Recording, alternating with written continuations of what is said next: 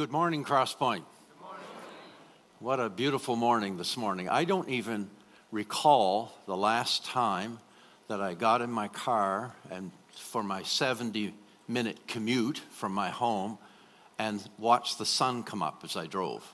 I'll tell you this, it was last year. It's been that long ago. Of course, last year hasn't been that long.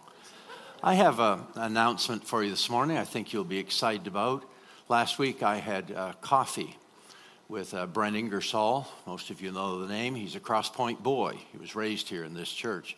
God is using him in a significant, beyond significant, in a great way to impact in King's Church and the various satellites of King Church.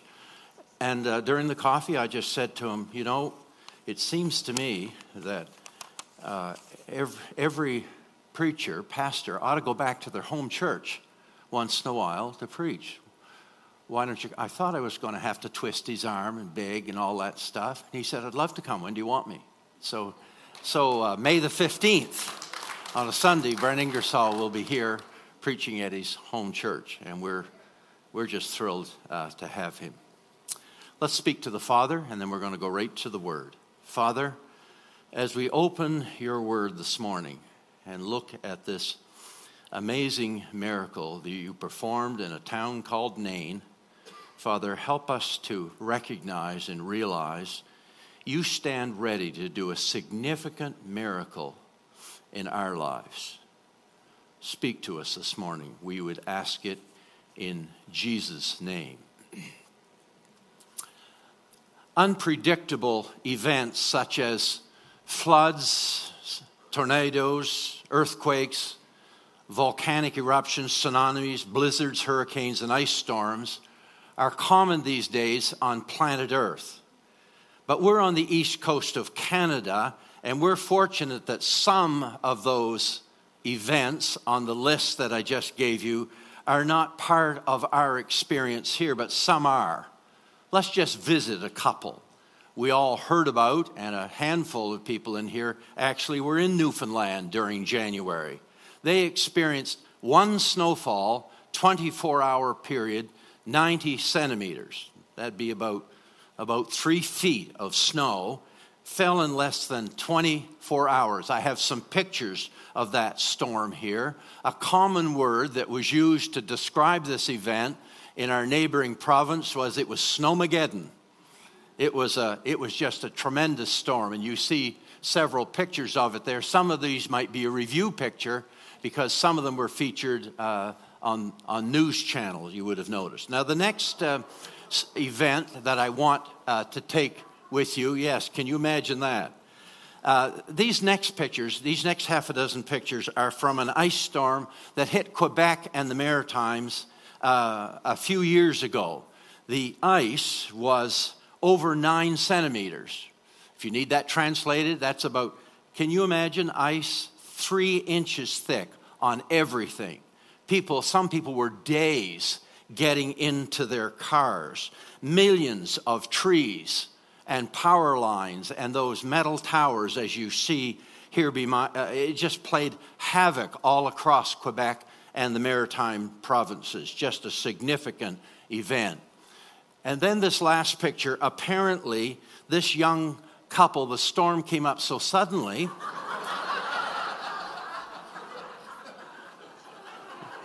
You don't believe me. That they were trapped in place. Well, I'm not sure about that, but this I do know. I think she's giving him the cold shoulder. That's bad, isn't it? Yeah, it is. But these, these events that I've been speaking about this morning, did you know these events that are considered to be outside of human control have a name? Oh, yeah, they do. Especially the insurance company has a name for these kind of events. You know what they're called?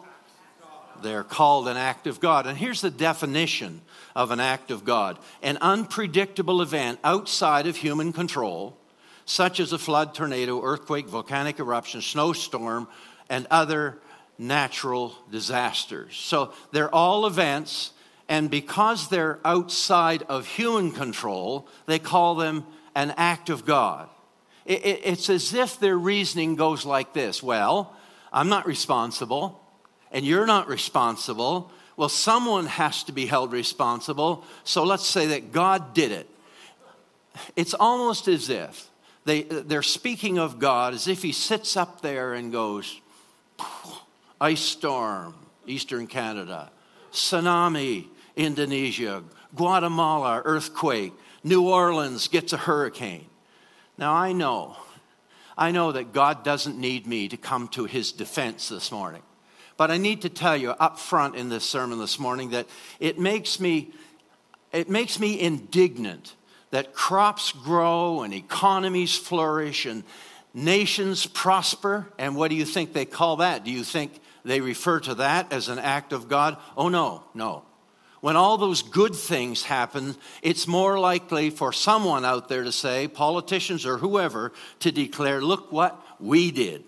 But a disaster or some natural phenomenon and it's an act of God.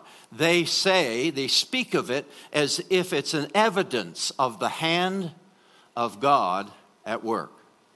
And that's why I want you to come with me for a few moments this morning as we look and learn about an act of God and what that looks like. So I'm taking you on this fifth week in the book of Acts as we travel with Luke third book of the New Testament, chapter 7, and we're going to read verses 11 through 17, and we're going to take a look at what the hand of God looks like when it's at work. How does that work? So here we are, Luke 7. Let's read it together as we do per usual. I'll be odd, you be even. Here we go. Soon afterward, Jesus went with his disciples to a village of Nain with a great crowd following him.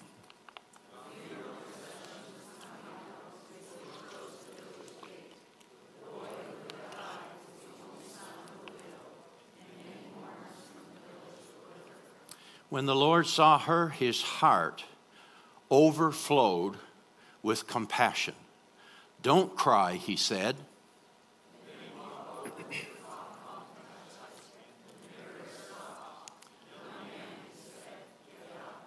Then the dead boy sat up and began to talk to those around him, and Jesus gave him back to his mother.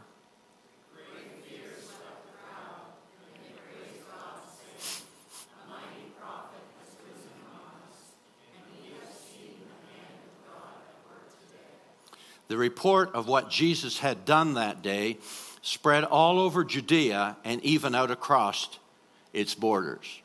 So, the question I pose for your consideration for these next moments is simply this How does the hand of God work? So, with that question in mind, I want you to notice three truths from this great story, and here's the first The heart of God is moved by people in need. The heart of God is moved by people in need. So here we have Jesus traveling towards Nain with a huge crowd following him. And as they approach the gate of the village, they meet another crowd leaving Nain, and it's a funeral procession. Now, in those days, a funeral procession would include a band of mourners. That would be a group of people whose task it was, when someone died, to be part of the mourners and to help those who knew the loved one best grieve. And they would be playing flutes and, and, and hitting their cymbals. And Jesus, so Jesus and his followers might have heard this funeral procession coming before they ever saw them. And these mourners would be in a frenzy, uttering their shrill cries of grief, and no wonder. It's a young man who has died, and he was the only son of a widow. But it's verse 13 I want you to notice. When the Lord saw her, his heart overflowed with compassion. Eugene Peterson's translation, he wrote the message, puts it this way When Jesus saw her, when Jesus saw this widow lady, her, his heart broke. He was, he was moved to the depths of his heart. And so I make the point again the heart of God is moved by people in need. Now, to this first century culture, the thought that God's heart, the heart of, of the creator God of the universe, was moved by people in need, that would be unbelievable to them. You see, the, the noblest religion back there in the first century was considered to be Stoicism. The Stoics believed that the primary characteristic of God was that eh, was apathy, that God was incapable of feeling. They believed that God was above feeling. He didn't have feelings. And their logic went like this if one person can make another person sad or sorry or glad or joyful, that would mean that one person can influence another person, or that that person can have a power over another person. Then their logic flows like this well, no one can influence God, no one can have a power over God, and therefore God must be incapable of feeling. That was their logic for arriving at the fact that God has no feelings, He feels nothing. These mistaken Stoics must be responsible for coining the phrase act of God, you think? Back to verse 13, his heart overflowed with compassion. Now, we're talking here about something more than sympathy. We're talking here about empathy. Sympathy, sympathy is, is when I feel sorry for you in your circumstances, the circumstances you f- find yourself, I feel sorry for you. But listen to me empathy is something deeper, greater. Empathy is your pain in my heart. You see the difference? God feels our pain. What a God. Boys, that's nothing like the God of the Greeks. Remember hearing the stories about the ancient Greek god Zeus sitting on top of Mount Olympus? healing, uh, hurling lightning bolts at hapless, helpless humans. In contrast to that, speaking of the God man, the scripture tells us in the book of Hebrews, here it is, we don't have a priest who is out of touch with our reality. Isn't that something? He's been through weakness and testing, and he experienced it all. And the message puts it this way God the God man Jesus Christ, he empathizes with us.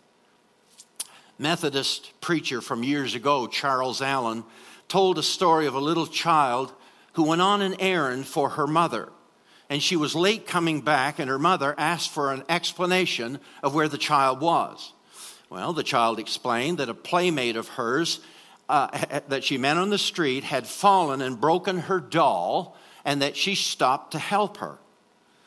The mother is now wondering what could her little girl possibly do to help her friend mend the doll. And the little girl had a marvelous reply. She just said, I, I sat down and helped her cry. That is empathy. So you hear me this morning. If you're going through some difficult circumstance in your life, maybe it's a problem with your health, maybe it's financial woes, maybe it's marital discord, maybe it's a rebellious child. May even, listen to this, even if what you're going through is a circumstance of your own doing, maybe it's because of poor choices you've made. Hear me this morning. God is moved by your circumstances. The message for you this morning says He cares. God cares. His heart overflows with compassion the heart of God is moved by people in need. So that's the first of the three truths that I want to share with you this morning. But we've just begun really to answer the question how the hand of God works. So, number one, the heart of God is moved by people in need. Here's number two the hand of God, the hand of God moves in response to faith. Now, that's not a new truth, but hang with me here. Eh, we began reading today in verse 11, the scripture we read together. But if you were to go back a few more verses, Jesus had just healed a Roman officer's servant. Now, if you don't recall the story, let me give it to you in brief. He was on his way to this Roman officer's house when he received a message from the officer. Luke chapter 7, verse 7 tells us about it. And the officer's message was this I'm not worthy to have you come and meet me at my home. So just say the word from where you are, and my servant will be healed.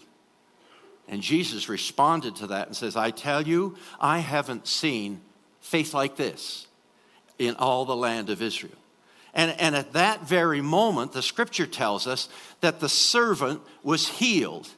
And then we come to the passage that we read here this morning, and we began reading this way soon afterward. Soon after what? After the, the, the officer's servant was healed. Soon afterward, Jesus went with his disciples to Nain. His disciples and the crowd, think on this now, his disciples and the crowd had heard the Roman officer's message. They saw that the servant was healed they heard Jesus' words to the officer, and I suggest to you that their faith meter spiked. It went hard right. Their faith soared, soared. And, and, and now the, the entire Nain bound crowd believed like never before. I'm sure that this crowd now believed that this Jesus could do anything.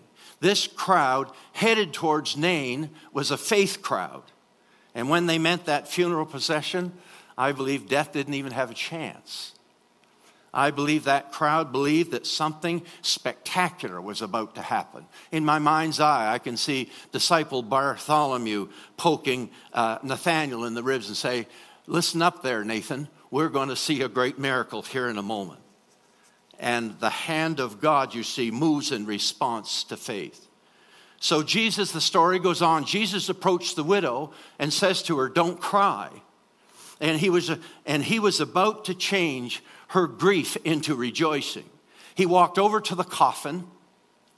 Now, a coffin in that day wouldn't be a coffin like you think of today, not a casket like we see today. Probably it was just a wicker work basket that they used to carry the body to a grave. And Jesus touched the basket of the dead and spoke and said, Young man, get up.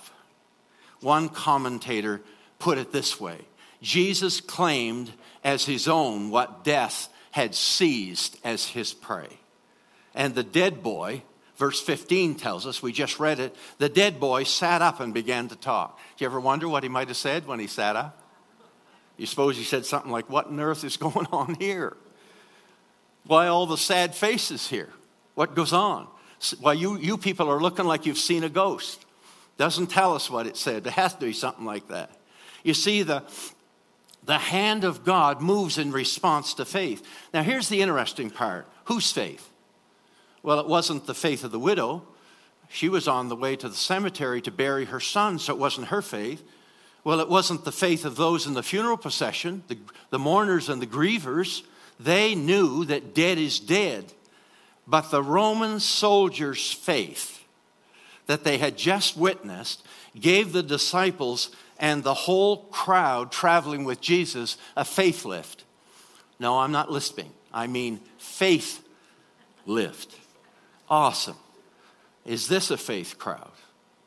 Do you have, do you have faith that the hand of God can move in your circumstances? Do you have a faith? Do you really believe that God can move in your life and in the life of those that you love? In 2007, I had the privilege of traveling, traveling to a Bible school in Swaziland to teach for a few days. And on the last day that we were there, it was kind of the vacation day, and we visited a wild animal reserve park. There were all kinds of animals, no cats, but hippos, elephants, giraffes, rhinos, all kinds of animals.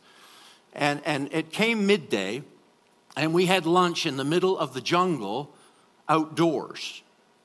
And we were sitting at tables, and, uh, and I, I, thought everything was cool until I asked. Uh, oh, while we were eating, there were these little deer walking all around us inside this enclosure, about so high you, you could take a bite of your food and then pat the animal if you wanted to. I thought that was really cool until I asked what the meat was we were eating. the deer were called impala, and we were eating impala. And uh, I think one of those little fellows said to me, Hey, buddy, you're eating my Uncle Cal. That's not the point of my story. Stay with me. Here's, here's the point. We were sitting in this little restaurant, and here's what they told us uh, about these impala deer. They can jump, even the small ones, they can jump 10 feet high but they can be kept in an enclosure three feet high. You might think, how does that work? Well, here's how it works they won't jump over a fence. If you put the fence that they can't see through, three foot high, they will not jump over a fence and land where they can't see where their feet will fall. Here's the point the faith that moves the hand of God says, I will take a leap of faith and I will trust God no matter where my feet may land. That's the faith that pleases God. I will trust you, Father. I will trust you, God, with my health.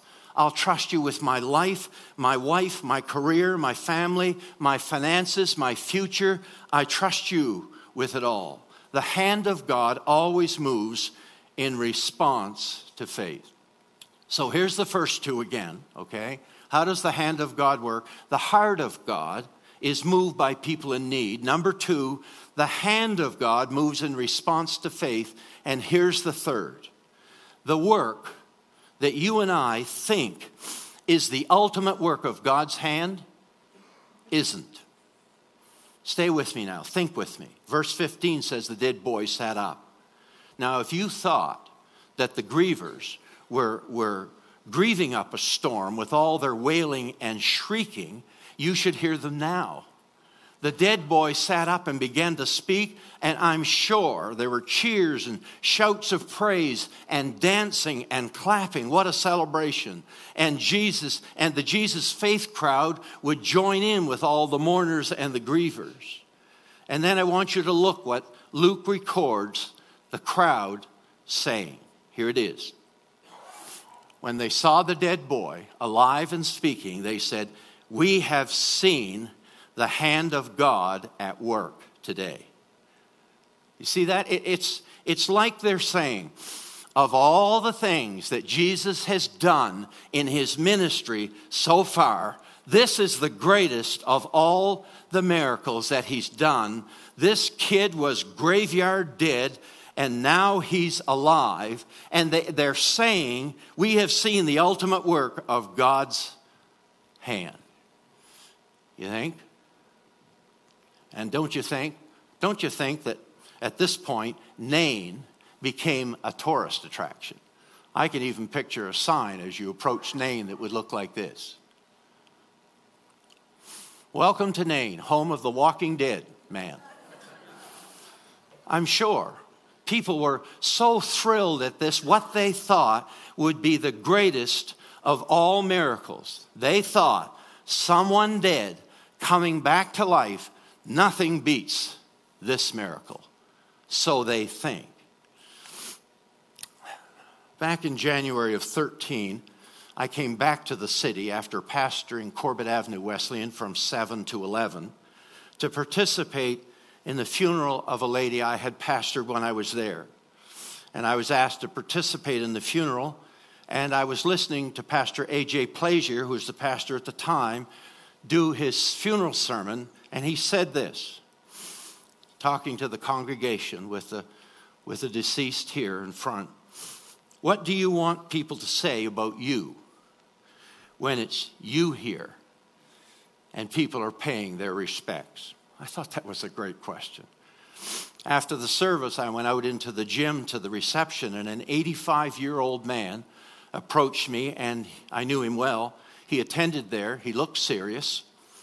He should have been serious. It's a funeral reception, right? And he said to me, Do you know what I want people to say about me when they come visit me and I'm laid out there? And I responded appropriately, so I thought, I said, What? He said, I want them to look at me and say, Look, he just moved.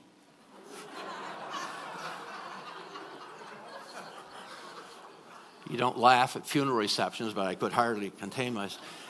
But here's the thought that occurred. When I think of that story, I think, and I'm sure you'll agree with me, if that happened today in the city of Fredericton, that a person bona fide dead, dead, came to life again, CBS and CTV and CNN and Fox and all the American networks, there would be, there would be media people swarming this city like you never saw before and people would, would think this is the greatest miracle of all miracles. And I think that some of us in this room were inclined to think the same thing. Someone comes back from the dead. That would be the ultimate work of the hand of God, right? No. No. No. That poor boy, the widow's son, do you realize this? He had to die all over again.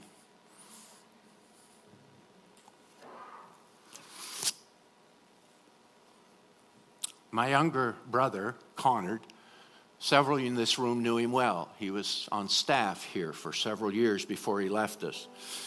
He was diagnosed with cancer in August of 2012. The doctors told him even then there's, there's no cure. So they did the, most of you in this room, you know about this yourself or someone you love, did the chemo and radiation thing trying to slow the cancer, give him some quality of life, and control the pain. I visited him often. I was pastoring in Yarmouth at the time, but I drove up every other week to see him. We were close.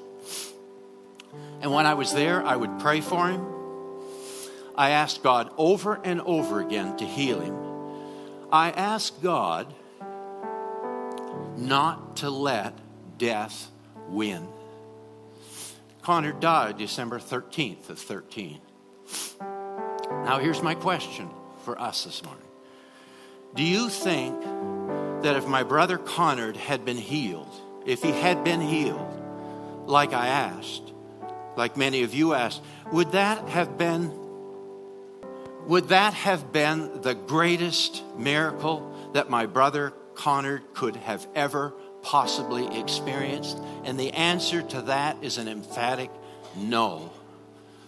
The greatest miracle that any person can ever experience, Conrad experienced it when he was just a child. And that's when he repented of his sins and put his trust in Jesus Christ as Savior and had his sins forgiven and was given the gift of life. He was given the gift of eternal life.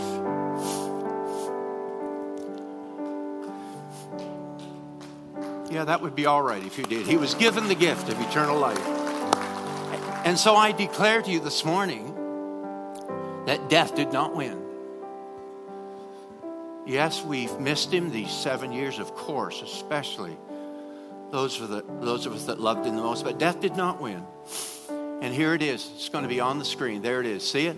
the ultimate work of the hand of God happens when one turns to Him in repentance and faith and they ask for forgiveness and commit their lives to Him, and He brings them from death to life. That's the greatest evidence of the hand of God at work in our church, in our town, and in your life. There's a verse in John that says, I assure you that those who listen to my message and believe in God who sent me have eternal life. They will never be condemned for their sins, but they have already passed. You hear that? Already passed from death to life. Did you know this morning that this room, this room this morning is full of people who would say, I have experienced the greatest miracle the greatest evidence of the hand of God at work I've experienced that I've experienced the new birth. My hand's up is yours. Show me your hand. Those that would say, I have experienced the greatest of all the miracles, I've experienced the new birth. I have eternal life. Now, just before band comes, they've already come, they sing. There are some here in this room this morning that you couldn't or didn't or chose not to put your hand up and say, I'm one. I've experienced the greatest miracle. Wouldn't you like to? This could be the day that you experience the greatest miracle that any person could ever experience. By repenting of your sins and putting your trust in Jesus Christ, would you do it? Would you do it today? I'm going to pray the sinner's prayer. I'm going to invite you to pray it right out loud with me.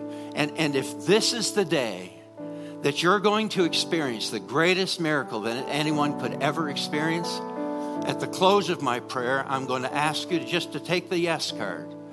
there in front of you and fill it out and, and tell us about it. There will be prayer people here at the altar at the end. Maybe you could bring it up and put it in their hand as a witness and a testimony. Today, on this day, I've experienced the greatest miracle anyone could ever experience. I invite you, if this is your day to make that decision, I invite you right now to pray the prayer with me. Those of you who had your hand up, why don't you pray it too? But for you, it, you're praying it as an affirmation of a decision that perhaps you made. Maybe it's been years, maybe only months, but you've already experienced the new birth. Pray it as an affirmation of a decision that you've already made. Would you pray with me right out loud, full voice? Dear Lord Jesus, I admit that I'm a sinner and I'm sorry for my sins. I believe you died on the cross for me. Thank you. Forgive me, and I'll live for you and serve you all of my days. Thank you for the gift of life. Thank you for the gift of eternal life. In Jesus' name, amen. If this is your day of decision, let us know. Tell us, put it on the card.